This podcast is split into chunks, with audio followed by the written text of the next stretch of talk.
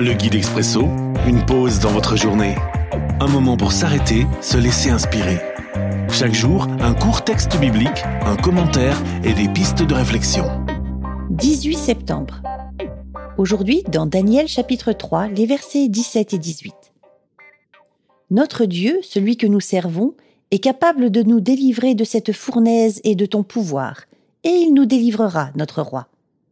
Et même s'il ne le fait pas, tu dois savoir ceci, notre roi. Nous ne servirons pas tes dieux et nous n'adorerons pas la statue d'or que tu as fait dresser. Pas de compromis. Une réflexion de Jonathan Hanley. Est-ce que j'aurais dit la même chose, Seigneur? Ces trois amis de Daniel expriment une foi inébranlable.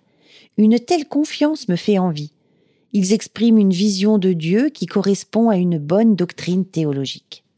C'est le genre de choses que beaucoup de chrétiens disent, moi compris, mais de là à braver la privation et la mort, je me demande s'ils avaient autant confiance en toi au bord de la fournaise, sur le point d'être jetés dans le brasier.